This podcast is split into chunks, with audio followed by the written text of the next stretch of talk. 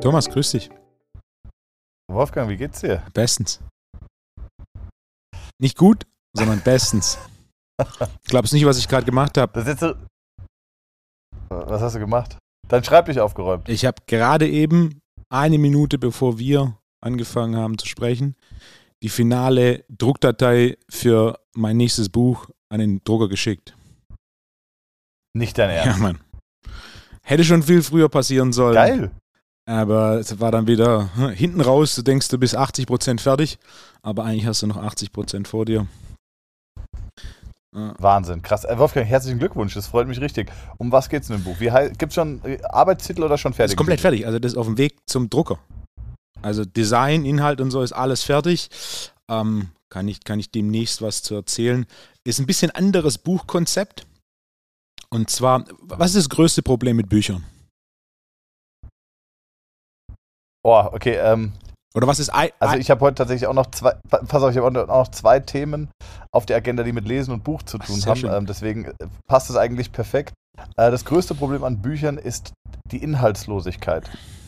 Ähm. Ich habe dir, wir haben uns vor zwei Tagen unterhalten und ich habe dir ein Buch empfohlen, von dem ich hellauf begeistert bin. Ich würde es jetzt noch nicht spoilern, liest du es erstmal, dann, dann unterhalten wir uns off-mic drüber.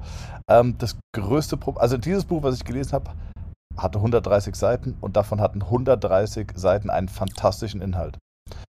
Jetzt lese ich ein anderes Buch, ähm, auch eher ein wirtschaftsbezogeneres Buch, da geht es um Investments und alles Mögliche. Das hat 300 Seiten, davon hat, haben wir 5% Inhalt. Mhm. Und irgendwann fängst du an, dieses Buch einfach noch zu überfliegen, liest die ersten äh, äh, Sätze einfach nur an und dann überfliegst du alles. Also äh, die Inhaltlosigkeit von Büchern ist das allergrößte Problem meiner Meinung nach. Exakt. Ich hätte es anders ausgedrückt, die meisten Bücher sind zu dick mit zu wenig Inhalt, was auf selber rauskommt. Was ist die Lösung? Ja. Ähm, ja, auch Füllwörter und Füllsätze und alles Mögliche einfach raus, pure Fakten. Hamza fragt, Thomas, wie viele Seiten hat Wolfgangs neues Buch? 70. 20. Boah. Und kostet aber trotzdem 29 Euro, nee, oder was? doppelt, weil ich spare ja Zeit. Ja. aber das ist wirklich so. Ich habe das in der Universität immer gehasst, wenn es hieß, ja, ja äh, bitte 16 äh, Seiten. Und es ist so, okay, zum Beispiel, ich habe ja noch Soziologie, ich habe ja noch einen Bachelor in Soziologie gemacht, das wissen ja nicht viele. Und äh, wenn du da irgendeinen soziologischen Reader, also es waren keine Bücher, sondern Reader bekommen hast von Judith Butler, die Gender-Theorie oder weiß ich nicht, ähm, Georg Simmel, die Großstadt und das Geistesleben, da war die Quintessenz. Die war schon gut und die war auch spannend und die war auch irgendwie kontrovers diskutabel. Aber, ey, wir haben, wir sollten, wir sollten dann eine, eine, eine Buchbesprechung, eine Readerbesprechung schreiben von einer Seite über 140 Seiten Soziologie, soziologischen Text. Und da habe ich mir gedacht, wenn man das auf eine Seite runterbrechen kann, warum führt man das dann so unfassbar aus? Das hat mich immer gestört, weil die Punkte, die sie machen, sind klar und gut. Nee, sie sind nicht klar, sie sind gut, aber sie sind unklar formuliert. Deswegen, äh, ja, geil. Also feiere ich richtig krass. Ja, da wundert man sich dann nicht, warum jemand, der Soziologie studiert hat, sich oftmals schwer tut, in der Praxis dann produktiv zu arbeiten. No offense, aber. Ja. Ey, kennst du, ich habe ich hab, äh, ich hab mehrere, aber ich habe unter anderem einen sehr liebgewonnenen Star-DJ als Kunden. Und der macht immer den Gag, was sagt der Star-DJ?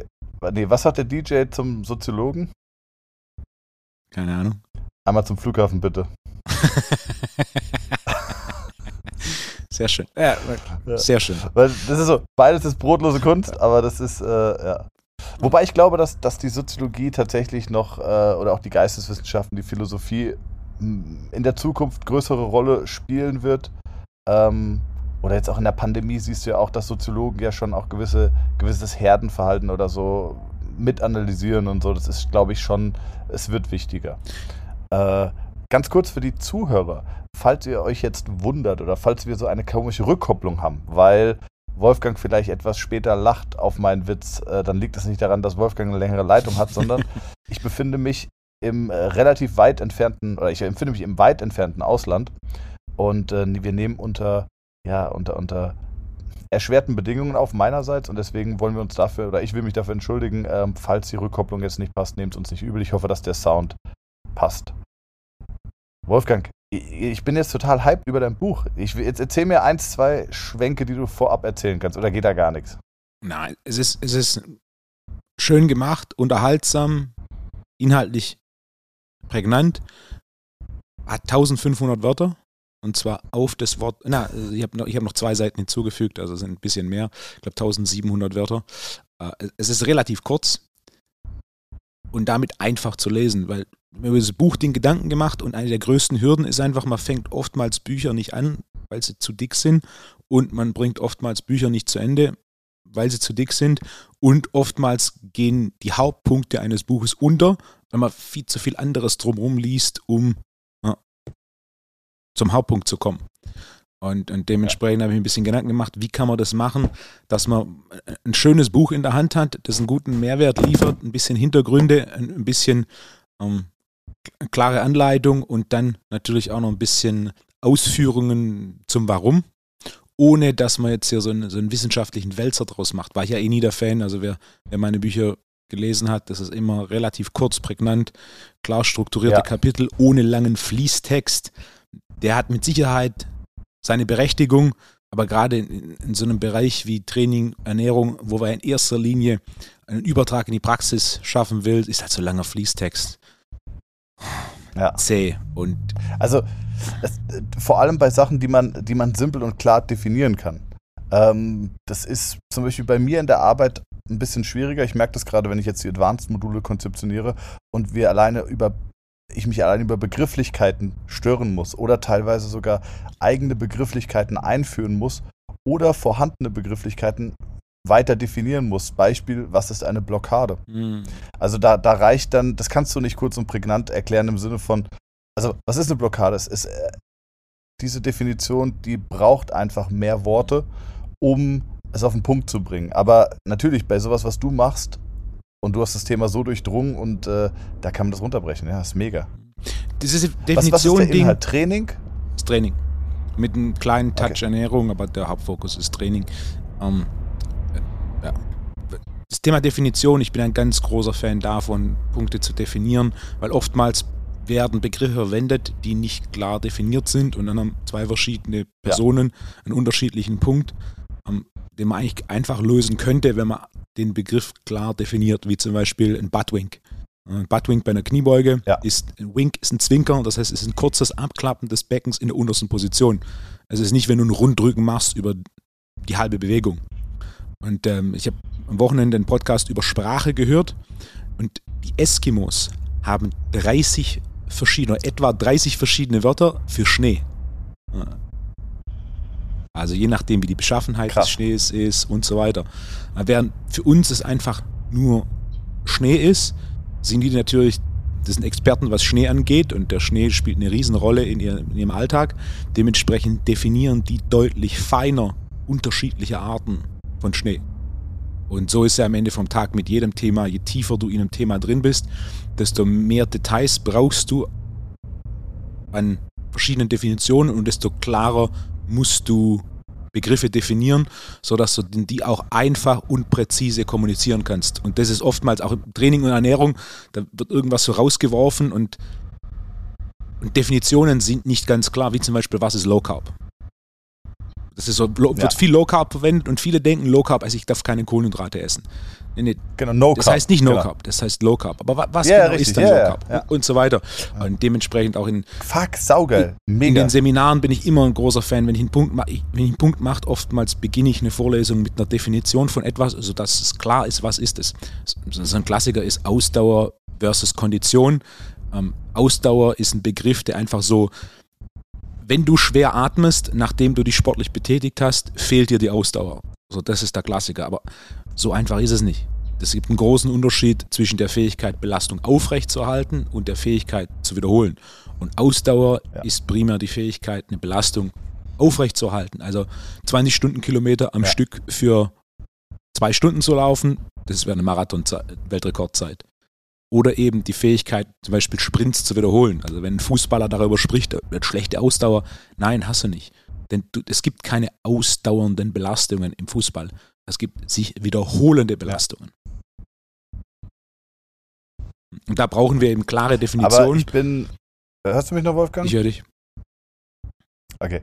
Äh, ich bin zu 100% bei dir und das ist vor allem heutzutage, wo leider zu viele Fachfremde auch ähm, quasi in diese Bereiche strömen, verwässern sich diese Begrifflichkeiten immer mehr. Das ist ein ganz großes Problem. Ich, ich fange auch an in Modul 1 mit, ähm, ich sage immer, wir fangen ganz low an und danach steigert sich, äh, steigert sich der Anspruch.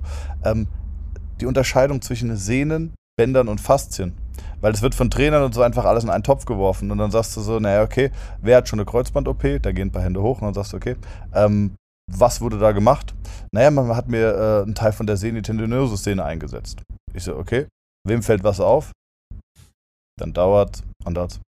Da wurde eine Sehne für ein Band eingesetzt. Und in dem Moment so, ja, das ist gängige operative Praxis, funktioniert auch, aber wie funktioniert das? Also was passiert da? Und das ist nicht alles das Gleiche. Ich bin ein ganz großer Freund, deswegen habe ich auch gerade, ich habe gerade bei der FaceTime die Faust gehoben, als du eine Predigt auf klare Definitionen gehalten hast. Ähm, eine Hypertonie. Was ist denn eine Hypertonie? In der therapeutischen Sprache oder auch in der medizinischen Sprache wird eine Hypertonie ganz häufig mit einer Pathologie der Muskelspannung gleichgesetzt. Aber das ist nicht so. Eine Hypertonie ist eine physiologische Muskelspannungszunahme. Wenn ich jetzt wandern gehe und ich bin Wandern nicht gewöhnt und ich laufe den Berg ab, dann werde ich danach einen hypertonen Tibialis anterior und einen hypertonen äh, äh, Quadrizeps bekommen, wenn ich wandern gehe, Berg hoch und Berg runter laufe. Diese Hypertonie per se ist aber gar kein Problem. Ein Muskel ist auch nach dem Training hyperton und das bewusst. Aber der reguliert sich wieder von alleine in der Spannung. Ähm, pathologisch, und das ist eine Begrifflichkeit, die ich dann quasi einführen muss, eine Pathologie wäre eine Muskelübersteuerung. Das heißt, eine dauerhaft anhaltende Muskelspannung, die der Körper nicht mehr reguliert bekommt. Also wenn ich zum Beispiel zu viel Spannung auf dem Hüftbeuger habe, dann habe ich einen übersteuerten Hüftbeuger, aber keinen hypertonen Hüftbeuger. Verstehst du, was ich meine? Ja. Vielleicht ist der Pod Podcast nicht der Rahmen dafür, um das komplett auszuführen, aber in den Seminaren und so gehen wir weiter darauf ein. Und, und das ist aber ein großes Problem, weil wir brauchen klare Definitionen in Training und in Therapie, um die gleiche Sprache zu sprechen. Weil ähm, ich kriege eine Übergabe von einem Physen, sagt, naja, hier die Issues sind hyperton. Ah, aber dann, also, warum sind die überton? Ist ja per se kein Problem. Sind die hyperton oder sind die übersteuert oder haben sie eine pathologische Hyperton? Also, das ist, man verliert sich da schnell, aber es gibt ganz klare Definitionen.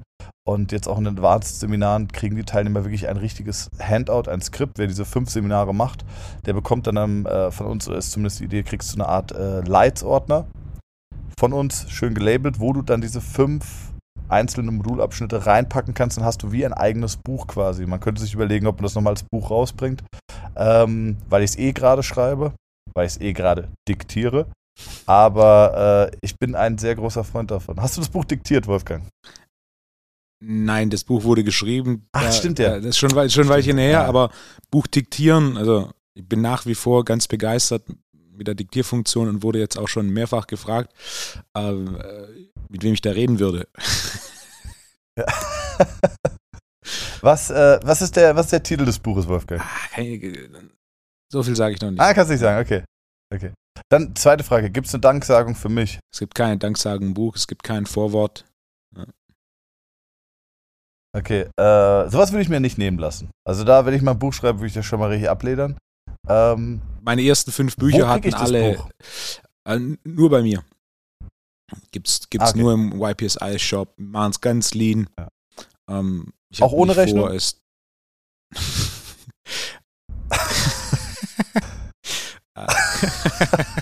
ab, ab 10 Stück gibt es 5% Mengenrabatt.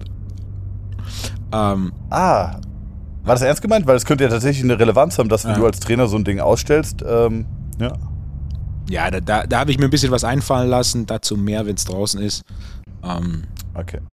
also wir werden auch, Was hältst du davon, einer der Punkte, wir, so, sorry, wir werden sorry, ich auch, wollte dich nicht unterbrechen, das ist die Rückkopplung. wir werden auch denen, die, die regelmäßig, ähm, also unseren guten Kunden, werden wir unter anderem Bücher zukommen lassen. Also Mega. das ist, das ist der Plan. Also ich, ich hatte sodass gerade noch die Idee, vielleicht könnten wir auch für unsere äh, T3AC2 Home Gym Challenge 22, die über die äh, T3AC2 Podcast Fanpage dann abgestimmt wird, vielleicht können wir das Büchlein da ja noch in das, in das Päckchen packen. Was hältst du davon? Denn, äh, der, der, Titel des Buches ist ähm, Hamza fragt, Punkt, Punkt, Punkt. Untertitel des Buches ist 1001 wissenswerte Perlen. Ja. Wissenswerte Perlen und Alltagsfragen. Ah ja. Hamza ist auch so ein kleiner, äh, ist so ein kleiner äh, Soziologe eigentlich, Philosoph. Me Mesantroph ja. ist er safe auch. So, so wie sich mir eröffnet. weißt du, weißt du, dass es wirklich eine, eine äh, psychologische Begrifflichkeit gibt für die Angst vor Enten? Nee, das ist mir neu. Also nee, die Angst von einer Ente beobachtet zu werden. Das ist die konkrete Spezifizierung. Und zwar ist es die Anatidenphobie.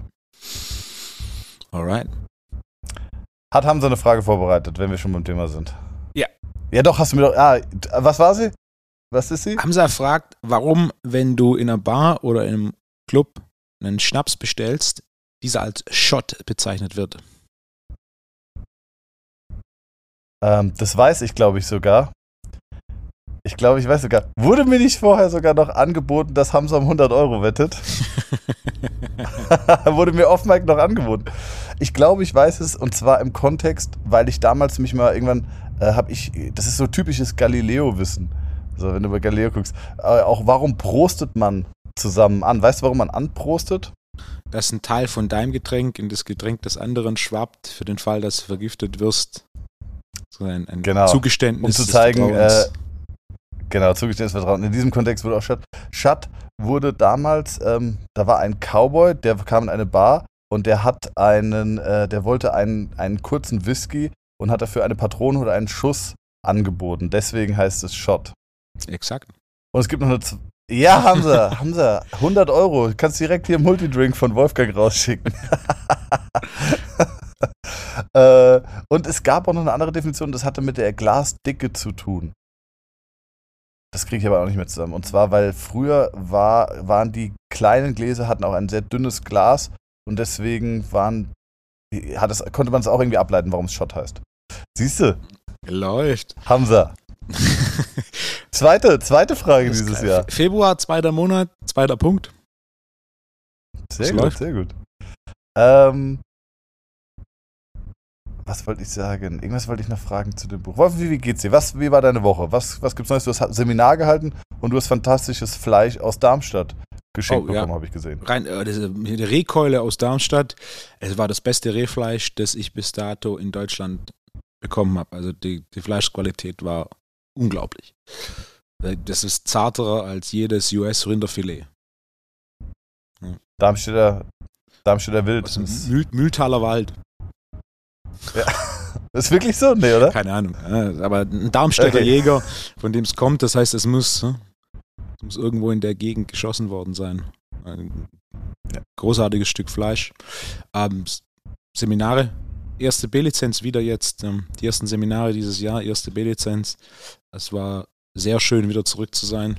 Viele neue Gesichter, was mich sehr freut. Auch Lukas, der die TWOP-Fanpage macht, war da haben wir ein bisschen was umgestellt. Wir haben jetzt, ähm, das, jetzt das zweite Mal, dass B-Lizenz nicht sechs Tage ist, sondern vier uns die Online-Teile gibt und das Feedback dazu ist genau so, wie ich es mir erhofft habe. Das ist halt diese Möglichkeit vor- und nachzuarbeiten und dann am den Seminartagen mehr mit Praxis und Rückfragen zu vertiefen. Das ist äh, genauso soll das laufen. Ja, mega. Ist schön, wieder Seminare zu geben. Ne? Ja. Also ich habe auch mein, mein Modul 1 jetzt wieder gehalten, das erste Mal dieses Jahr. Äh, jetzt im, im Februar ist Modul 2. Und es ist äh, die Energie, die zurückkommt von jungen, engagierten Therapeuten und Trainern, die bei denen es so Klick macht, die auf einmal ein, ein tiefgreifendes Verständnis dafür entwickelt, was, was uns beide ja schon seit Jahren begeistert und, und die Leute ja auch begeistert, sonst würden sie ja nicht das Geld investieren in die Weiterbildung. Und dann siehst du, dass, dass die Erwartungen erfüllt und manchmal übertroffen werden und die dann auch so richtig so, okay, ich habe Bock, das jetzt umzusetzen und das macht, das gibt einem so viel auch Energie zurück, das finde ich, finde ich geil. Ja. ja. Ich freue mich auch immer, wenn, wenn jemand regelmäßiger kommt und ich dann so ein bisschen den, den Werdegang mitverfolgen kann von vielleicht noch gar kein Trainer, ich will Trainer werden, zur Teilzeit, zur Vollzeit oder ich fange jetzt gerade an, Trainer zu werden und ich will mich da weiterentwickeln und dann auch die, die angefangen haben, Seminare bei mir zu machen vor hm, vor fast zehn Jahren jetzt. Das sind zehn Jahre. Tatsache. Ja. Ich gebe äh, YPSI-Trainerzertifizierung wird dieses Jahr zehn. Ähm, auf jeden Fall, wie viele davon eigene Studios Mega. haben, die gut laufen, die jetzt in, in, größere Locations ziehen, die umziehen. Einer hat von einem, äh, von einem guten Jahr eine eigene Halle gebaut, ist nicht mehr zur Miete, sondern ne, ist in seiner eigenen Halle, wo er sein Gym drin hat und so weiter. Das, das freut mich immer sehr zu sehen, was da für eine Progression da ist. Aber wenn man so die Leute über die Jahre hinweg sieht, wie sie ihren Weg gehen und ne, wie, wie es immer mehr kompetente also und erfolgreiche Trainer gibt. Genau, wenn du, wenn du siehst vom Angestelltenverhältnis, ich, ich habe keine Ahnung, woher die Rückenschmerzen kommen, zu erstmal der fachlichen Kompetenz, die auch über die Seminare entwickelt wird, zu, okay, ich kann das Problem analysieren, ich verstehe es, ich weiß, wo es herkommt, ich krieg's auch weg, hin zu, ich habe vorher 1900 Euro brutto an der Behandlungsbank für 40 Stunden verdient, ich habe mich durch das Seminar 4 dann irgendwie motivieren lassen, vielleicht nochmal auch eine, ein Consulting oder so gebucht. Und dann hat man die Leute Inspiration gegeben, Tipps und, und praktische, einen praktischen Leitfaden. Und auf einmal machen die sich selbstständig. Also ich habe ich hab jetzt schon, ich glaube, fünf Trainer oder sechs Trainer in die Selbstständigkeit begleitet und das funktioniert. Das ist jetzt keine unfassbare Zahl, aber, aber den Mut zu haben, das zu machen und die dann wirklich sagen, ey, du warst quasi so ein bisschen auch die initiale Zündung, ist, ähm, am Ende ist es egal, weil die Leute sind diesen Weg gegangen ich habe vielleicht nur diesen ganz kleinen Motivationsschub am Anfang gegeben. Es ist ja, wer sich selbstständig gemacht hat, weiß, das ist, wie viel Arbeit das ist, aber äh, das ist schon geil, ja, verstehe ich voll. Jetzt, jetzt waren wir gerade bei den Seminaren. Ich habe auf meiner Liste für heute stehen, weil wir hatten es schon kurz angeschnitten, Wolfgang, und zwar dein Gewichtheberseminar. Ähm, das geht ja einen Tag und ich überlege immer noch zu kommen. Was sind die Inhalte davon? Und gibt es noch Plätze? Ich glaube, es gibt noch zwei Plätze mhm. oder drei, oder? Ist ausgebucht, schon weg ausgebucht seit letzter ah, Woche. Okay. Um, ähm, ja. Was ist das größte Problem im Gewichtheben? Ich, also wenn du mich fragen würdest, würde ich sagen, da würde ich weniger, würde ich sagen, weniger das Programming als die technische Komponente. Exakt. Die größte Herausforderung ist Technik und vor allem Erlernen von Technik. Und hier muss man unterscheiden zwischen ich mache Gewichtheben für Gewichtheben. Das heißt, ich muss meine Technik wirklich im Detail ausfeilen und dieses Ausfeilen von Technik ist ein lebenslanger Prozess. Ich kann mich erinnern, vor 2012 in London war ich einmal im Monat in Leimen im, im Bundesleistungszentrum für Gewichtheben und der damalige Bundestrainer Frank Mantek hat wirklich jeden zweiten Satz die Technik, die Ausführung korrigiert von dem amtierenden Olympiasieger in der höchsten Gewichtsklasse, Matthias Steiner. Also der amtierende Olympiasieger, die Nummer 1 aktuell, wurde jeden zweiten Satz in der Technik korrigiert. Natürlich sind es keine großen Patzer, aber es, es waren feine Details, die eben einen Unterschied machen. Das ist notwendig für Gewichtheben auf hohem Niveau, insbesondere wenn der technische Fortschritt oder der technische Vorsprung das Haupt, der, der Schlüssel ist, um andere Nationen zu schlagen. Insbesondere was aus dem Ostblock kommt, wo du halt natürlich ganz andere Möglichkeiten hast für Training und ganz anderer Fokus und ganz anderes Volumen besteht für, für Gewichtheben. Da tun sich natürlich Nationen wie Deutschland, wo Gewichtheben nicht so populär ist, wesentlich schwerer. Das heißt, du musst deutlich präziser mit den Athleten arbeiten, die du hast. Und dann haben wir natürlich Gewichtheben für Athleten machen Gewichtheben aus einem primären Grund. Es ist eine ausgezeichnete Form des Explosivkrafttrainings. Wir können hier in kleinen Schritten Gewichte steigern und so nach und nach Explosivkraft steigern. Wenn ich zum Beispiel Sprünge mache, was auch eine gute Form von Explosivkrafttraining ist, habe ich zwei große Hürden. Zum einen, kleine Steigerung von Gewicht ist nicht so einfach möglich. Und zweitens, der Impact und damit das Verletzungsrisiko ist deutlich höher. Beim Gewichtheben geht es um Beschleunigung von einer Langhandel. Das heißt, ich kann in ein, eineinhalb, zwei, zweieinhalb Kilo Schritten, je nachdem, was ich für, für Gewichte habe, ähm, mein Gewicht steigern. Und je mehr Gewicht ich beschleunige, desto mehr Explosivkraft habe ich, was sich direkt überträgt in Sprungkraft und Sprintdistanzen, vor allem 0 bis 10 bzw. 0 bis 30 Meter. Das heißt, jeder Sport, wo Beschleunigung eine große Rolle spielt, welchem tut es das nicht, äh, profitiert im Endeffekt von mehr Explosivkraft. Und wenn eine gewisse Maximalkraftbasis da ist, Maximalkraft ist die Mutter aller Kraftqualitäten, wenn du keine Maximalkraftbasis hast, dann kannst du ja auch das Explosivkrafttraining sparen. Ähm, dann ist fürs Training der Explosivkraft Gewichtheben die mit Abstand effektivste und sicherste Lösung.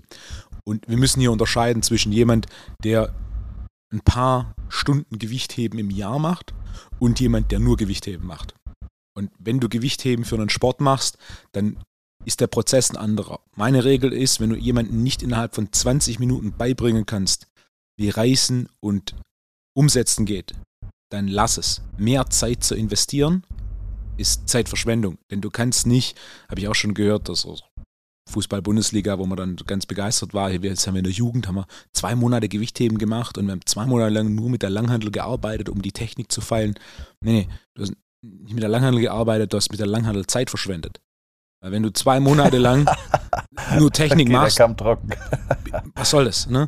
Du willst Explosivkraft trainieren und du willst nicht Technik feinjustieren, sondern du willst diese Grundtechnik mit einem primären Ziel, dass das Verletzungs- und Abnutzungsrisiko das geringstmögliche ist und ansonsten geht es darum, Gewicht zu beschleunigen.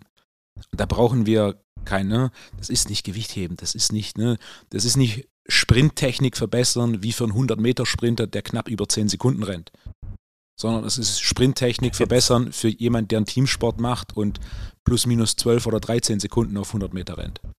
Aus dem Block, nicht fliegend. Jetzt verstehe ich natürlich, dass das äh, in deinen Aufgabenbereich oder in den Aufgabenbereich eines Trainers das Langhandeltraining fällt. Wie wichtig ist dann noch die Transferarbeit? Also sagst du, okay, wenn ich jetzt, äh, wenn ich jetzt ähm, Gewichtheben umgesetzt habe oder habe Gewichtheben gemacht, habe meine Explosivkraft gesteigert, Danach kommt der Übertrag aufs Spielfeld, jetzt Antrittgeschwindigkeit auf den ersten fünf Schritten oder 30 Metern, kommt automatisch ja. durch die, durch, ja, oder sagst du, weil es gibt ja auch sehr viele so Speed-Trainer, Agility-Trainer, die dann auch gewisse Speed-Drills machen, sagst du, das ist sinnvoll nach der, nach dem Aufbau der Explosivkraft oder sagst du, dass einfach äh, dass die funktionelle Spielanforderung oder das funktionelle Trainingsanforderung der Spielsportart bringt dann den Transfer? man kann so unterscheiden zwischen einer grundlegenden Explosivkraft und dann den Übertrag in spezifische Bewegungsmuster. Was da oftmals gemacht wird, sind so die Agility Ladders, so, hm, so Speedleitern genau. oder so. Das ist plus minus komplette Zeitverschwendung. Das ist eine nette Beschäftigung, man macht irgendwas, teilweise wird man auch besser in dieser spezifischen Fähigkeit.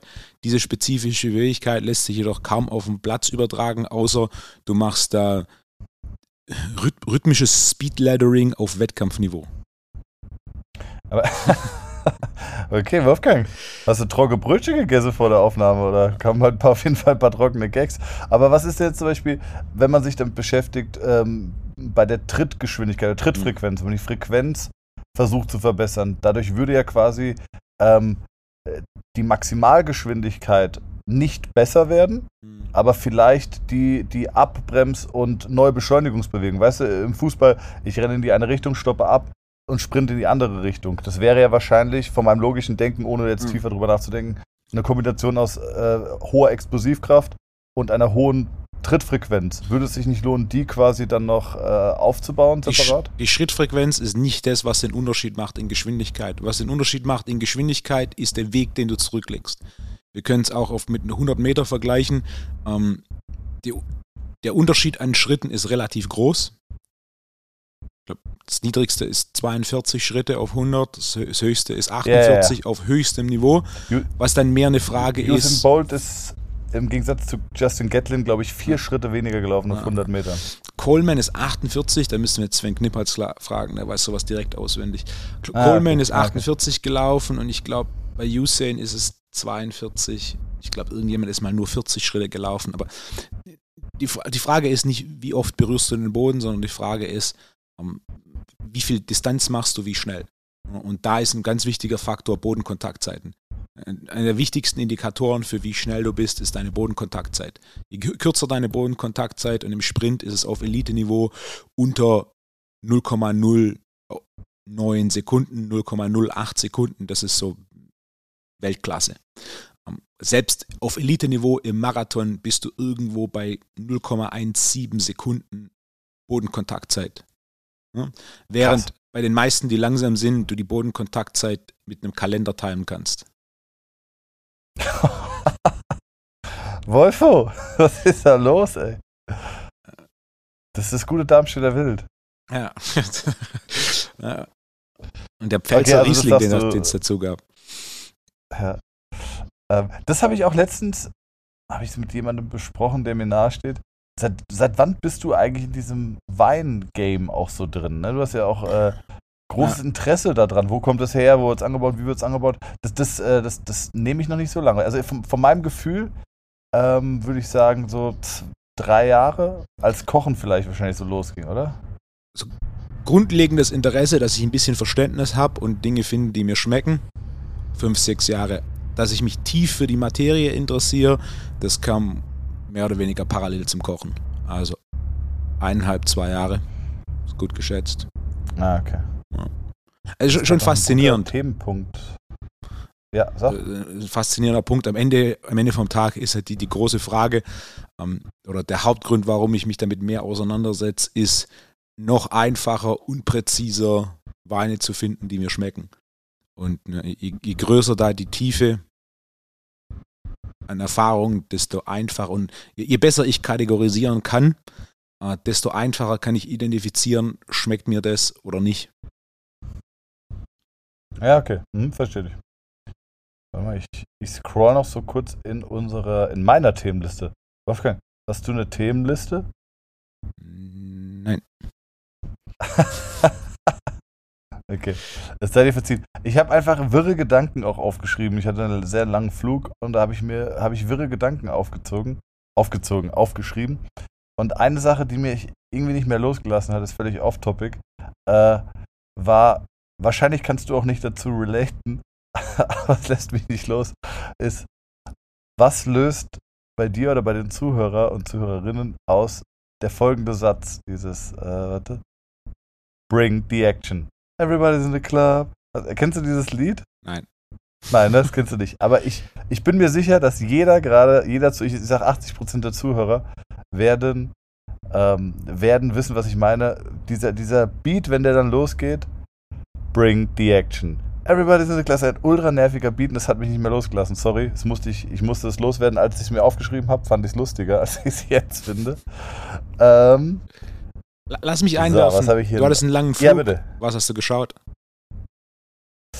Äh, was habe ich geschaut? Warte mal, ich habe geschaut äh, Bill Gates, eine Doku über Bill Gates, der wirklich unfassbar inspirierend ist. Natürlich ist es auch immer so ein bisschen, die war bei Netflix, da ist ja auch immer so ein bisschen dieser Net Netflix-Filter drüber, der haben wir auch schon ähm, über Seaspiracy und, und äh, Game Changer. Das, manchmal hat man das Gefühl, die wollen dich immer auch in eine gewisse Richtung äh, bewegen, aber wenn ich das jetzt abziehe, finde ich, äh, so wie Bill Gates da, dargestellt wurde, schon sehr inspirierend. Also der sich auch ja, Gedanken darum macht, wie man irgendwie die Hygienezustände in, in Drittweltländern verbessern kann und so. Ähm, dann habe ich viel gelesen, sehr viel gelesen. Was habe ich denn noch geschaut? Ah, dann habe ich alle möglichen. Ein, ein guter Lifehack ist noch die YouTube Premium-Version. Äh, die kostet zwar ein bisschen Geld, aber wenn man in Urlaub fliegt äh, oder wenn man beruflich viel unterwegs ist, dann sitzt viel im Flugzeug, wo du kein Internet hast. So Netflix oder so nervt manchmal, finde ich. Und bei YouTube kannst du dir einfach ganze Videos runterladen und kannst sie dann im Flugzeug angucken. Ich lade mir unheimlich viele Dokumentationen runter und ähm, genau, da habe ich viel geschaut. Ja, und sonst echt ein bisschen Schach gespielt und viel gelesen. Äh, ich habe viel gearbeitet. Wenn ich auf Reisen bin, auch wenn ich Zug fahre, versuche ich einzusteigen und so lange produktiv am Computer zu arbeiten, wie ich kann, bis die Konzentration aufhört und dann fange ich erst an, irgendwie irgendwelchen medialen Shit zu konsumieren. Bin, Arbeitest du auf Reisen oder gar nicht? Ich bin gespannt, wie lange es dauert, wenn du im ICE mit Diktierfunktion ein Buch schreibst, dass sich einer der Mitreisenden darauf hinweist, so geht's noch? Da kommt einer und sagt, können Sie bitte Ihre Fresse halten, Ausrufezeichen. Äh, ja, ja. Äh, das Ding ist, wir, wir feiern ja gerade die Diktierfunktion ab. Für unsere lieben Zuhörer, das muss man auch mal sagen, und Zuhörerinnen, ähm, wir hatten technische Probleme und deswegen kommt, also die Folge ist, kommt jetzt gerade Dienstag online, wir nehmen sie Montag auf. Ihr seid also sehr zeitaktuell, so zeitaktuell wart ihr als Zuhörer noch nie. Die Folge ist also quasi jetzt ein Tag alt. Die Folge, die wir letzte Woche aufgenommen haben, in der wir die Diktierfunktion abfeiern, die kommt jetzt erst nächste Woche. Ähm, genau, da ist ein kleiner Twist drin, weil wir ein Upload-Problem hatten. Siehst du, technische Probleme hier und Upload-Probleme, Wolfgang. Ist nix, ne? So läuft's. Aber ist auch ganz schön. Okay, ich habe ja. hab noch einige Themen auf der Liste. Schieß los. Also, pass auf. Ähm, möchtest du erst mit mir über das Thema Speedreading reden oder über das Thema Bodybuilding-Training? Und ich habe auch noch fünf Fragen und die Metapher am Ende. Siehst du, es wieder pickepacke voll, die Folge. Ich dachte, wir bleiben bei dem Thema Wein, aber okay. Ja. Also ich würde, Das heißt- ich hätte ein größeres Interesse an Bodybuilding. Therapie- und Wein-Podcast. Oh ja. Was, wir, was ich mir auch gut vorstellen könnte, wäre, ich weiß nicht, ob du das noch früher kennst, da gab es bei RTL 2, nee, kennst du wahrscheinlich nicht. RTL 2 oder RTL gab es immer so, ähm, äh, oder so, so raus aus den Schulden. Kennst du das noch, Peter Klar. Zwegert? Genau. Wir beide für RTL, Pro7 oder wen auch immer, gehen los und inspizieren Physiotherapiepraxen und Personal Training oder Fitnessstudios. Und dann gehen wir da durch und dann verschaffen wir uns einen Eindruck, so ein bisschen Undercover-Boss-mäßig. Das ist Wolfgang. Wolfgang versucht jetzt mal, sich hier einfach einen Trainingsplan erstellen zu lassen, weißt du? Oder ich lasse mir mal hier meine Wade massieren, wegen meinen Schlacken. Und, äh, und danach inspizieren wir das. Also wenn es da vielleicht einen Privatsender gibt, der das mit uns produzieren möchte, wir wären dabei, sage ich mal, oder? Definitiv. Es wäre schon lustig. Raus aus den Schulden hast du regelmäßig geschaut? Hast du den Äh, Kerl aus ja. Stuttgart gesehen? Boah, nee, so, so genau kann ich mich nicht Es war eine Nee, der beliebtesten Raus aus den Schulden Folgen. Und man denkt immer im Fernsehen, an, das ist so übertrieben. Ja. Ich kenne den Kerl. Das Ja. war doch sogar minimal untertrieben. Äh, Einer der größten Chaoten, Lass die ich jemals kennengelernt habe.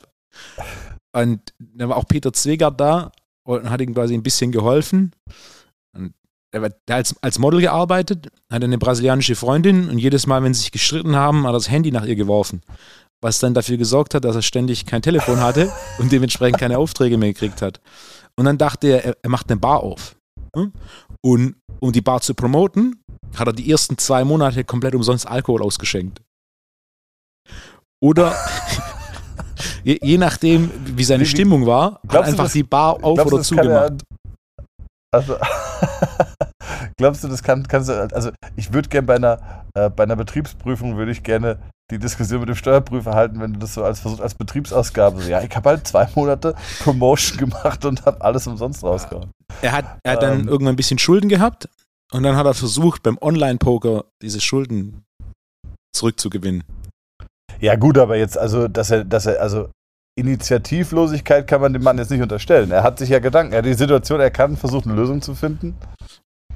Nein, aber auch, er, er, er hat das Ganze sehr ernst genommen, aber ich glaube, teilweise einfach äh, recht unglückliche Entscheidungen getroffen. Also was Peter Zwegert hat auf jeden Fall standardmäßig erstmal das zweite und dritte Premiere-Abo gekündigt von den Leuten. Das war dann so, ja, ich habe jetzt hier gesehen, äh, Premiere bucht dreimal ab. Ja, ich habe ja auch drei Fernseher. Das war immer so. Ja, im Schlafzimmer, im Wohnzimmer und ich weiß nicht wo, unter der Dusche. Also es wurde viel Premiere geguckt und äh, Peter Zwegert hat auch immer gerne von, ähm, von den normalen Fertigzigaretten hat er umgestellt auf Drehtabak oder diese, diese Shotgun-Hülsen. Kennst du die noch? Dieses. genau. Äh, ja. Nee, aber ähm, wie kamen wir denn jetzt auf Peter Zwegert? Ach genau, also das würden wir auf jeden Fall gerne produzieren. Ich glaube, das würde auch gut geguckt werden, wenn wir uns da Physiopraxen und Fitnessstudios unter die Lupe nehmen würden. Das wäre doch mal ein geiles Format wieder. Undercover mal Trainer, unsere, ja, Undercover unsere, Trainer. Kontakte Undercover Physio oder Underco- Undercover Physiotherapeut. Ne, wir müssen es jetzt zusammen machen. Das wäre dann so, ähm, so äh, deine Praxis, meine Praxis. Oder Beim ersten dein Studio, Test, mein Studio. beim ersten Test, äh, du kommst rein und sagst, ich habe Lumbago. Ja. dann ist so die Antwort vom Physio, Ja. ist ja vollkommen normal, so groß wie sie sind. Ja, genau. Ich hab Rücken. Ich hab Rücken. ähm, oder so, äh, so Testfragen so, hat da eigentlich die Farbe von dem Tape irgendeine Aussage? Habe ich nämlich in meiner Tape-Ausbildung gehört, Rot soll erwärmend wirken, Blau soll kühlend wirken und Gelb und Grün soll stimmungserhellend wirken. Und dann also, und aber ist doch alles das gleiche Material, oder? Ja, ist alles Baumwolle mit Kleber. So, ah, okay. Oh Mann, ey, Wolfo, lass mich in Frieden, du. Bodybuilding. Bodybuilding.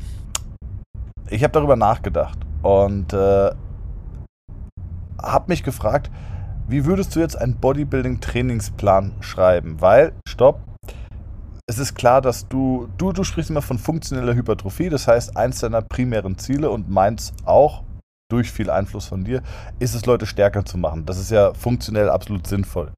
Aber so richtige Wettkampf-Bodybuilder, die haben schon gute Kraftwerte, aber nein. von meinem Gefühl vielleicht, nein, ähm, die, die trainieren ja wirklich nur auf Volumen, Volumen, Volumen. Oder? Ja.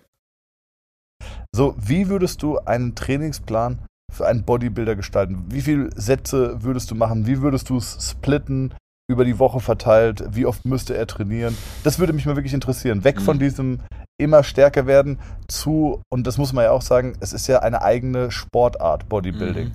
Deswegen entspricht diese spezielle Trainingsplanung natürlich nicht der Trainingsplanung für eigentlich sonst jegliche andere Sportart, egal ob Kampfsport, Fußball oder, oder was auch immer. Was der Split ist, ist natürlich von vielen Faktoren abhängig. Wenn wir es auf drei Dinge reduzieren, von denen definitiv jeder Bodybuilder im Training profitieren kann, ist es an aller, allererster Stelle vor allem anderen mehr Fokus auf Progression. Und das heißt ja nicht mal stärker zu werden, sondern es kann zum Beispiel sowas heißen wie, also stärker werden im Sinne von fokussierter Maximalkraftsteigerung. Es kann auch sowas heißen wie äh, die Work Capacity des Muskels zu erhöhen, was für den Bodybuilder genau genommen wichtiger ist, als stärker zu werden. Work Capacity des Muskels ist definiert als ähm, die Menge an Arbeit oder das Volumen an Arbeit, das in ähm, Zeit X verrichtet werden kann. Beispiel. Ein guter Indikator für die Work Capacity deiner Beine ist 10 x 10 gleiches Gewicht für alle Sätze in, mit 60 Sekunden Pause. Ich garantiere dir, oh. je mehr Gewicht du für 10 x 10 4010 Tempo 60 Sekunden Pause bei einer Langhandel Kniebeuge bewegst, desto beeindruckender die muskuläre Entwicklung deines Unterkörpers. Viele werden anfangen mit 30, 40 Kilo. Ja, die ersten paar Sätze. Die ersten paar Sätze sind noch recht, ne? Sind okay, aber wenn du dann in Satz 7, 8, 9, 10 immer noch 10 Wiederholungen machen willst, mit der kurzen Pause, hm, das wird relativ wenig sein. Wenn du in den Bereich von 100 Kilo kommst für 10 mal 10 mit 60 Sekunden, dann hast du eine beeindruckende muskuläre Entwicklung im Unterkörper. Das, das ist gar nicht anders möglich. Ich kann Maximalkraft steigern ohne große Auswirkung auf Muskelmasse. Jedoch die Work Capacity zu steigern, das heißt 100 Wiederholungen in 20 Minuten zu machen, mit so einer Last, das sorgt dafür, dass ich nicht nur gewissen Muskelschaden habe, der Proteinsynthese stimuliert, der dafür sorgt, dass ähm, wir quasi mehr Muskelgewebe haben, sondern es sorgt auch dafür, dass du deutlich mehr Glykogen im Muskel speichern musst. Dieses Glykogen bindet Wasser und 75% vom Muskel ist quasi dieses Glykogen, Glykogen an Wasser gebunden. Das heißt, je mehr Arbeit ich verrichte, desto mehr Glykogen brauche ich im Muskel. Und je mehr Glykogen ich im Muskel habe, desto größer das Volumen des Muskels. Das heißt, als einfaches Beispiel, nicht, dass mir jemand erzählt, ja, aber das, wie viel ich für eine beug, ist doch gar nicht so wichtig.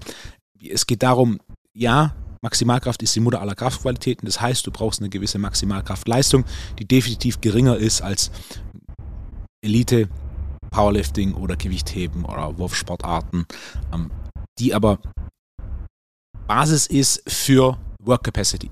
Im Endeffekt, Bodybuilding hat sehr viel aus physiologischer Sicht mit lokaler Work Capacity zu tun. Also wir können auch ein bisschen von globaler Work Capacity sprechen. Ähm, und das ist dann sowas wie zum Beispiel ein Marathon zu laufen oder ähm, Rennrad zu fahren oder ähnliches. Beim, beim Bodybuilding ist es sehr ähnlich dazu, jedoch fokussierter mit höheren Widerständen. Ähm, und da progressiv zu arbeiten, sodass ich mir aufschreibe, was ich trainiere und dass ich konstant Fortschritt mache, ist einfach was, was im Bodybuilding fast nicht existent ist. Also welcher Bodybuilder notiert jedes Training seine Gewichte und ist fokussiert, jedes Training diese zu steigern. Und again, das heißt nicht Maximalkraft steigern. Das heißt zum Beispiel auch, dass wir sowas machen wie 65 Grad Kurzhandel Schrägbank drücken, 10 Sekunden Pause, 30 Grad Schrägbank drücken, 10 Sekunden Pause, Kurzhandel Flachbank drücken, 10 Sekunden Pause. Jeweils 10 Wiederholungen. Das sind 30 Wiederholungen, mehr oder weniger am Stück. 10 Sekunden Pause zählen nicht wirklich. Ähm, für dein Trizeps, Brust und Schulter. Wenn du da Gewicht steigerst, da werden die meisten irgendwo anfangen mit 20, 25 Kilo. Wenn du da auf einmal 40 bewegst, dann wird sich das visuell, daran ist der Bodybuilder am meisten interessiert, deutlich bemerkbar machen in, im, im Schultergürtel. Und, und zu oft wird einfach trainiert. Ja, Entschuldigung. Sorry, für alle Zuhörer, ich will dir nicht immer ins Wort fallen, das ist nur wegen der Rückkopplung. Ähm, sind da nicht eigentlich ganz, ganz viele Leute daran interessiert, einfach optisch Volumen aufzubauen? Ja, ja. Ähm, diese Art von Training ist natürlich weit außerhalb der Komfortzone der, der meisten. Das ist ein Punkt. Und zweitens, die meisten sind einfach zu schwach, um so zu trainieren. Ein 100-Liter-Tank in, in, in ein Auto mit 40 PS einzubauen, ist sinnlos. Je größer der Motor, desto größer der Tank, nicht andersrum. Das also heißt, würdest du sagen, wenn jetzt jemand kommt, okay, und sagt, ich möchte, pass auf, äh, ich habe ein, ich möchte richtig breite Schultern, ein breites Kreuz optisch. Mir ist es einfach nur wichtig, dass ich wirklich super Body, also sehr, sehr athletisch und Bodybuilding-mäßig aussehe. Ähm, ich sage jetzt mal, meine, meine Kraftpfeiler interessieren mich nur so semi.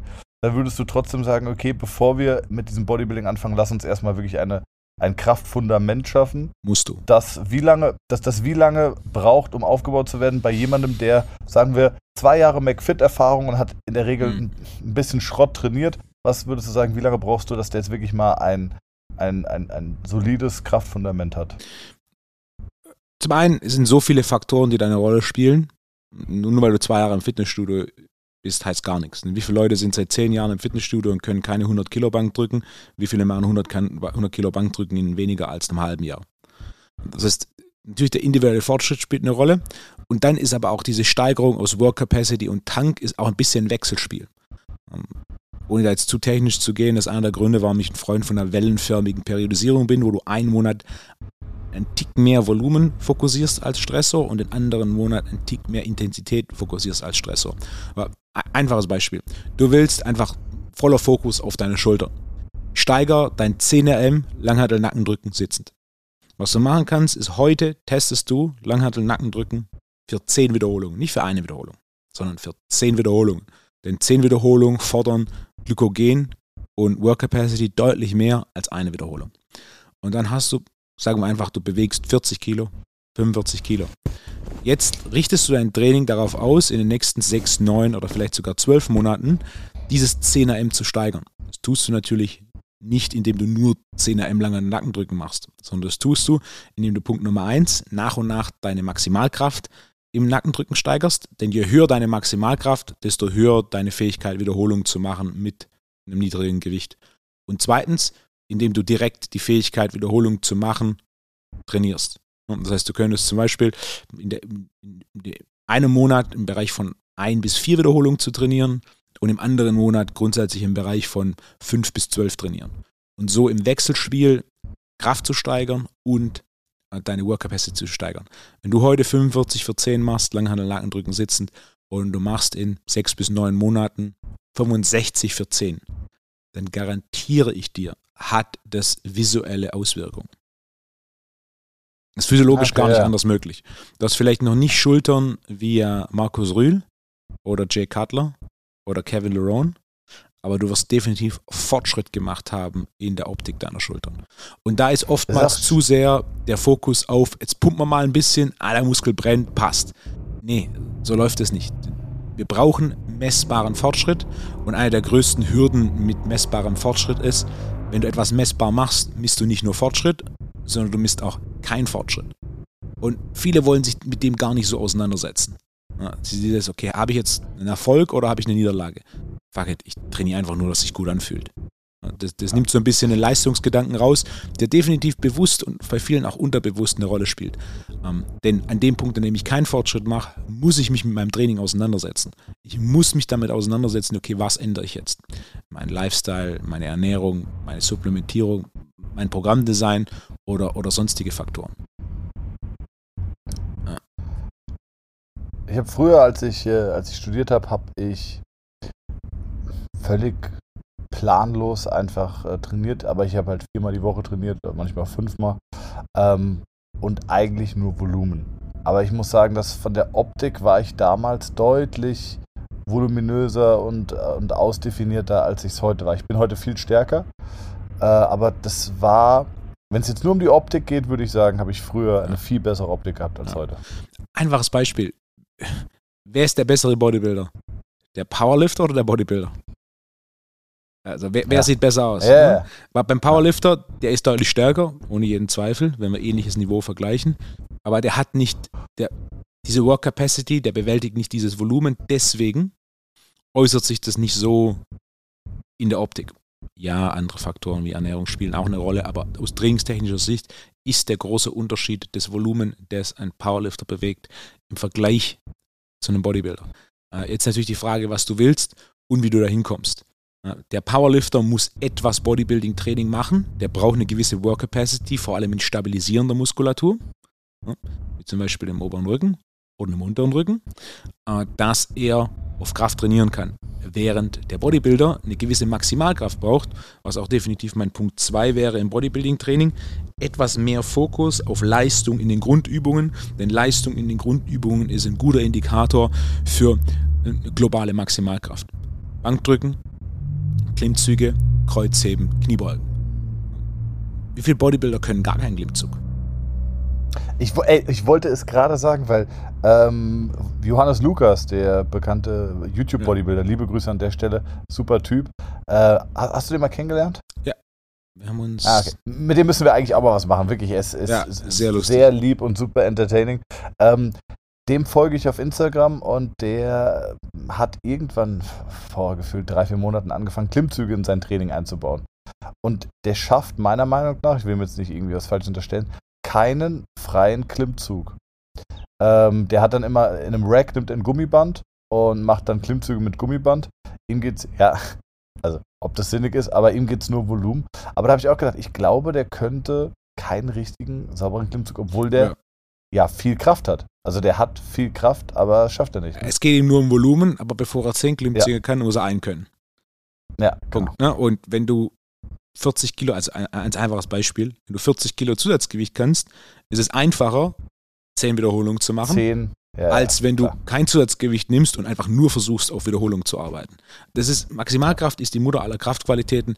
Wir müssen hier ganz klar unterscheiden, wie viel Maximalkraft benötigte ich für ein bestimmtes Ziel oder einen bestimmten Sport und die Unterschiede sind riesig. Deswegen nicht denken, der, der muss jetzt ne, 80 Kilo Zusatzgewicht Klimmzug machen muss er nicht. Aber wenn er Klimmzüge lernen will, der einfachste Weg ist es, die Maximalkraft zu steigern. Das, das ist wissenschaftlich jetzt, ganz klar nachgewiesen. Jetzt lass mich noch einmal fragen. Jetzt kommen zwei 20-Jährige zu dir, so gleichmäßig viel Erfahrung und der eine sagt, okay, wir haben uns jetzt beide entschlossen, wir möchten Body, Bodybuilding-lastig trainieren. Der eine sagt, okay, ich hole mir direkt irgendwie aus der Flex so ein, okay, das ist übertrieben, wirst du gleich sagen, wird nicht funktionieren, aber sagen wir, der sagt, okay, ich gehe jetzt auf äh, Push-Pull-Beine und trainiere das irgendwie sechsmal die Woche. Also äh, habe zweimal alles trainiert mit einem sehr hohen Volumen und fange direkt an, versus der andere, der unter, den du unter die Fittiche nimmst und der sagt, okay, wir machen erstmal eine Maximalkraft, bauen die erstmal auf, bauen Fundament und danach gibt es Bodybuilding-Training. Wer steht nach einem halben Jahr besser da, wer steht nach einem Jahr besser da? Also die Frage ist, kommt der, der sich direkt auf das Bodybuilding trainiert, am Anfang zu besseren Erfolgen aber wird darüber nicht hinauswachsen. Weißt du, was ich meine? Exakt. Das ist genau der Punkt. Der, der Maximalkraft zuerst ja. trainiert, wird mittelfristig die deutlich besseren Erfolge haben. Denn im Endeffekt im Bodybuilding geht es ja um zwei Dinge. Schaden an der Muskulatur und mehr Glykogen oder Glykogen-Superkompensation. Je höher meine Maximalkraft ist, desto mehr Schaden und desto mehr Glykogen verbrauche ich bzw. muss ich aufbauen. Wenn Person 1 60 Kilo Bankdrücken macht und Person 200 Kilo Bankdrücken macht, dann kann der mit den 100 Kilo am Ende vom Tag mehr Volumen bewegen. Punkt. Aber ich muss halt erstmal diese 100 Kilo Bank drücken können und das heißt für die meisten irgendwo ein direkt oder indirekt, indirekter Fokus auf Maximalkraft. Und wenn wir auch anschauen, die, die größten Bodybuilder der Geschichte waren die, die auch Kraft hatten. Die hatten beides. Die hatten Work Capacity und die hatten Kraft. Arnold konnte 220 Bank drücken konnte über 300 Kilo Boah, Kreuzheben. Wirklich? Ja, 315 Kreuzheben. Äh, Franco Colombo hat über 350 Kreuzheben gemacht. Und die alten Bodybuilder konnten, konnten alle richtig Gewichte bewegen. Sergio Oliva hat 220 Kilo Bankdrücken. Mhm. Sergio Oliva Boah, hat krass. fünf Sätze A20 breite pronierte Klimmzüge gemacht. Oder auch äh, aus meiner Sicht der, der beste Bodybuilder aller Zeiten, Ronnie Coleman, der war extrem stark, hat aber in seinem tatsächlichen Training primär im Bereich von 10, 12, 15 Wiederholungen mit hohen Gewichten gearbeitet. Bevor da jetzt jemand sagt, ja, aber der hat jetzt auch Rückenprobleme, bitte die Doku anschauen und zwischen den Zeilen lesen. Ey. Die, Rücken, die Rückenprobleme haben ganz, ganz wenig mit Training zu tun und ganz, ganz ja, viel ganz genau. mit dem Gesundheitssystem zu tun. Ey, Wolfgang, ich schwöre dir, das, das werden auch wieder alle sagen, aber ich, ich bin mir sicher, dass ich Ronnie Colemans Rückenproblem damals im Griff bekommen hätte. Ja. Wirklich überzeugt. Chris Weber, der Bob-Anschieber, liebe Grüße, der hatte genau die gleichen Rückenprobleme. Es hat bei, bei ihm se sechs Termine gedauert. Ich, ich denke, das ist in Ordnung, wenn ich das erzähle. In sechs Terminen ist erstmal gar nichts passiert, weil der so viel Spannung hatte, die wir erstmal loswerden mussten. Und dann kam es peu à peu, äh, konnten wir ihn dann wieder richtig einstellen, mobilisieren und der sagt, ey, ich bin komplett beschwerdefrei. Mein Rücken fühlt sich so gut an wie nie. Ich fasse seinen Rücken an und die Muskelspannung hat eine, der, der Muskel hat eine ganz normale physiologische Spannung, wenn du ihn anfasst, so wie sich ein entspannter Muskel anfühlen sollte. Am Anfang, als er kam, war der bockhart, gewisse Punkte, also gewisse segmentale äh, Übersteuerung oder segmentale pathologische Hypertonien waren, äh, die konntest du nicht anfassen, da ist in die Decke gegangen. Und Ronnie Coleman hat sicherlich genau das gleiche Problem auch gehabt. Ich bin mir sicher, und der wurde sehr schlecht beraten und viel zu viel operiert und man, den hat man einfach kaputt therapiert. Also bin ich zu 100% bei dir, es lag nicht daran, dass der jetzt äh, Riesenschaden durch das Krafttraining genommen hat. Nee. Denn wenn er irgendwas grundlegend falsch gemacht hätte, hätte er schon viel früher viel massivere Probleme bekommen. Also, ja. Wolfgang, jetzt habe ich noch fünf Fragen vorbereitet. Speedreading würde ich in die nächste Folge übernehmen. Ähm, die fünf Fragen würde ich auch in die nächste Folge übernehmen und ich würde, glaube ich, gerne noch äh, mit unseren Metaphern abschließen. Was hältst du davon? Sehr gerne. Die erste okay. Metapher habe ich einen roten ja Faden oder habe ich einen roten Faden? Die erste Metapher ist aber in der Folge, die nächste Woche kommt. Genau. Jetzt kommt also quasi die zweite, zweite, Metapher. Sollen wir die nicht lieber auf nächste Woche schieben, dass, denn, dass wir dann noch eine. Jetzt willst du einen lass, roten Faden lass uns, spinnen, oder was? Ne, lass, lass, uns meinen dritten Punkt fertig machen. Ich hatte, ich hatte, ich hatte drei so, Punkte zum Bodybuilding. Absolut. Ja, Absolut. Erster Punkt war mehr Fokus auf Progression grundsätzlich, nicht nur Maximalkraft, sondern vor allem auch Work Capacity. Zweitens war ein mhm. deutlich größerer Fokus auf ähm, Grundübungen und Maximalkraft in den Grundübungen als Basis für Work Capacity im ganzen Körper. Und meine, mein dritter Punkt wäre ein deutlich häufigeres oder deutlich häufigere Rotation an Bewegungsmustern und Übungen. Zu viele Bodybuilder machen ein und dieselben Übungen. Ich hatte vor sieben, acht Jahren, neun Jahren mal einen Bodybuilder, der zu mir kam, auch so Amateur-Wettkampfniveau und der hat mir seinen Trainingsplan gezeigt mit Gewichten drin und dann habe ich ein bisschen rumgefragt, rumgefragt und dann ich, ne? also Gewichte, jedes Training gleich. Also Gewichte waren eingetragen, aber jedes Training das gleiche Gewicht genommen. Ja, okay. Und wie lange machst du den Plan? Seit zwei Jahren. Seit zwei Jahre lang, jedes Training, gleicher Plan mit gleichen Gewichten. Kann ich nicht drüber lachen. War bei mir ich als auch nicht. pretty much genauso. Ja, ich lache auch nicht drüber, sondern einfach, okay, er denkt, das ist, was ich, was ich machen muss. Ja, aber ja. so adaptiert der Körper nicht. Das habe ich ihm noch erklärt. Yeah. Ich habe gesagt, du musst, du musst rotieren, du musst wechseln, du musst einen neuen Reiz setzen und dann musst du an den Reiz adaptieren. Wenn du ständig das Gleiche machst und auch die gleichen Bewegungsmuster machst. Punkt Nummer eins, da kommt nicht viel an Fortschritt raus. Und Punkt Nummer zwei, je häufiger du Bewegungsmuster wiederholst, desto größer auch das Risiko für so ein Pattern Overload Syndrom, wo du Probleme kriegst, weil du ein und dasselbe die ganze Zeit machst. Anstatt mal zum Beispiel. Sehr guter Punkt. Beim Bankdrücken, Flachbank, Flachbankdrücken, Du hast 15 Grad Schrägbankdrücken, du hast 30 Grad Schrägbankdrücken, du hast 45 Grad Schrägbankdrücken, 65 Grad Schrägbankdrücken. Wir haben auch minus 15 Grad Schrägbankdrücken. Du hast die Langhantel, du könntest Fat Grips nehmen.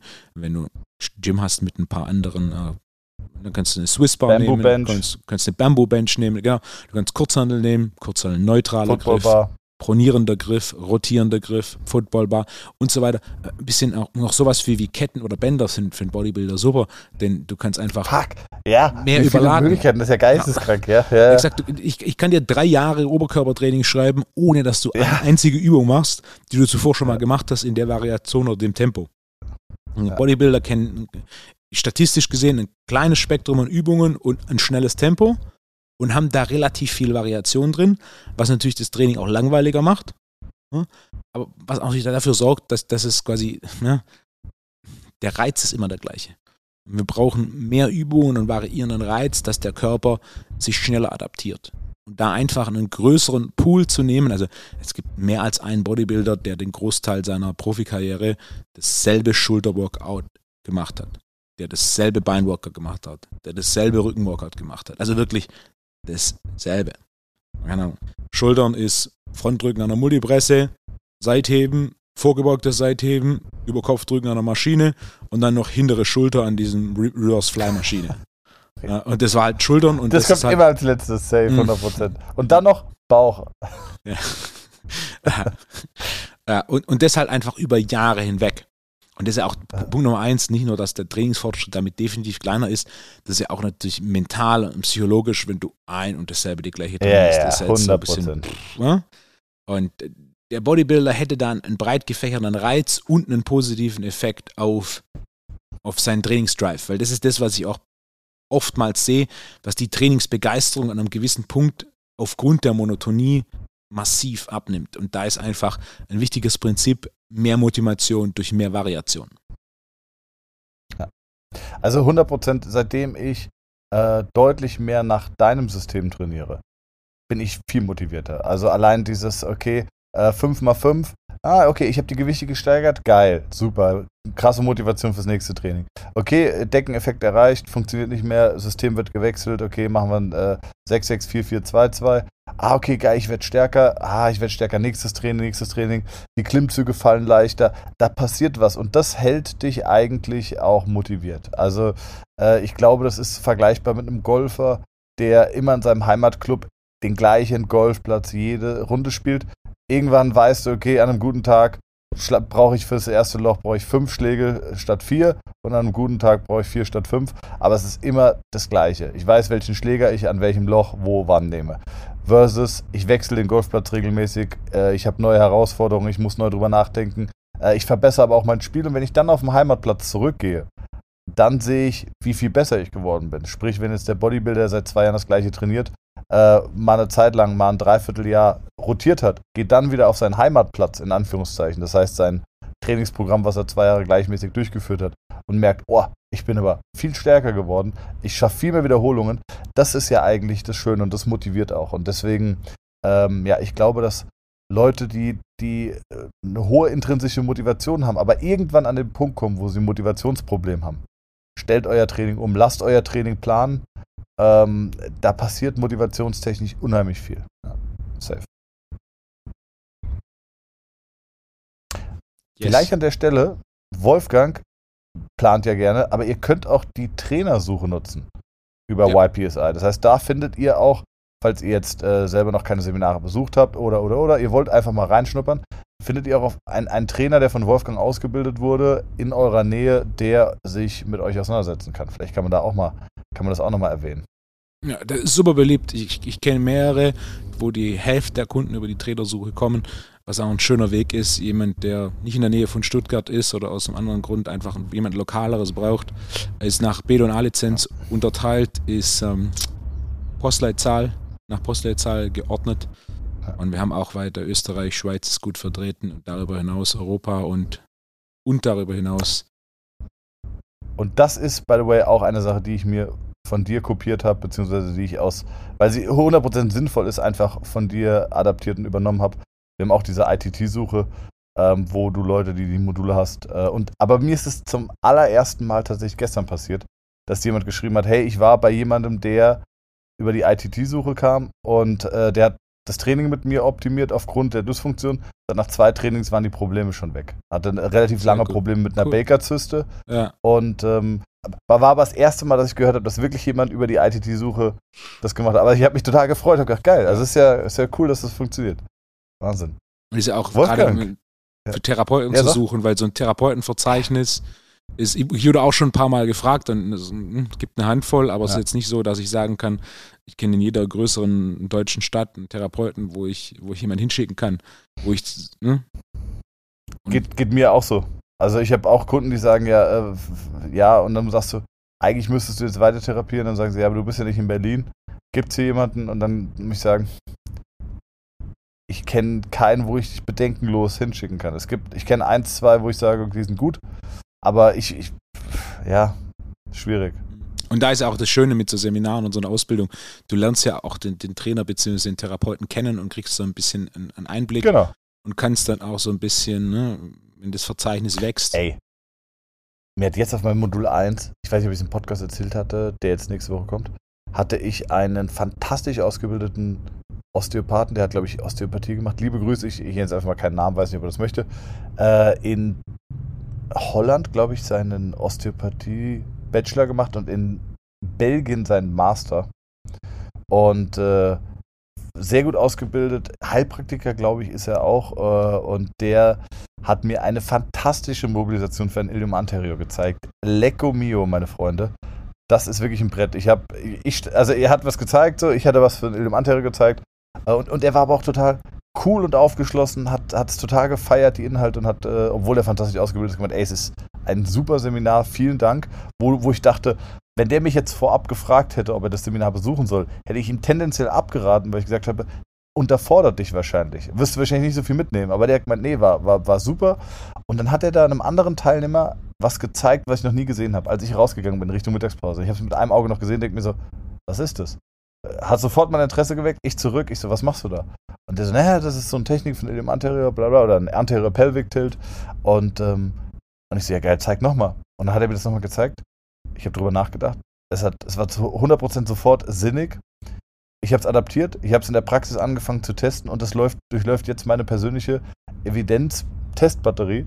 Ich werde diese Technik immer wieder probieren und gucken, wie effektiv ist sie und dann quasi nach einer gewissen Hierarchie der, der Anwendbarkeit in meinen Werkzeugkoffer ordnen.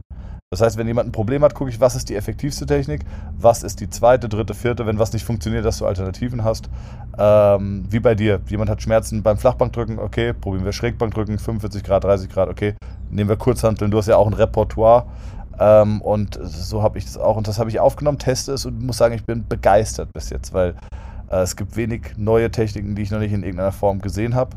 So wie wenn ich dir jetzt zeige, Wolfgang, ich habe eine ganz neue Klimmzugvariation dann hätte ich deine Attention und du würdest sagen, okay, sehr interessiert, zeig bitte. Ne? Genau. Und äh, deswegen, das war sehr cool. Also, ja. Kleine Anekdoten noch. Cool. Cool. Wolfgang, schön war's. Thomas, Sam, Sam. Liebe Zuhörerinnen, liebe Zuhörer, liked und subscribed doch diesen Podcast, da freuen wir uns sehr.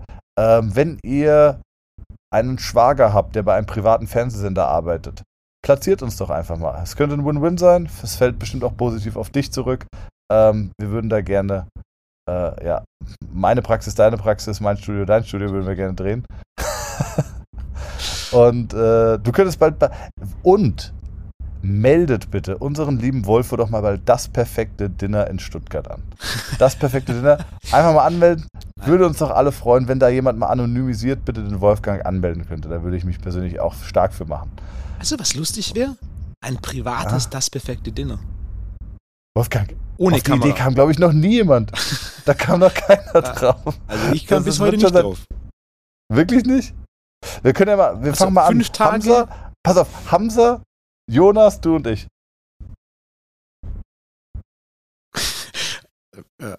okay.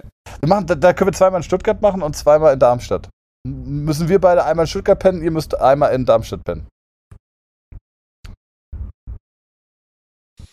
Wie, wie hoch kann ich da meine Erwartungen schrauben?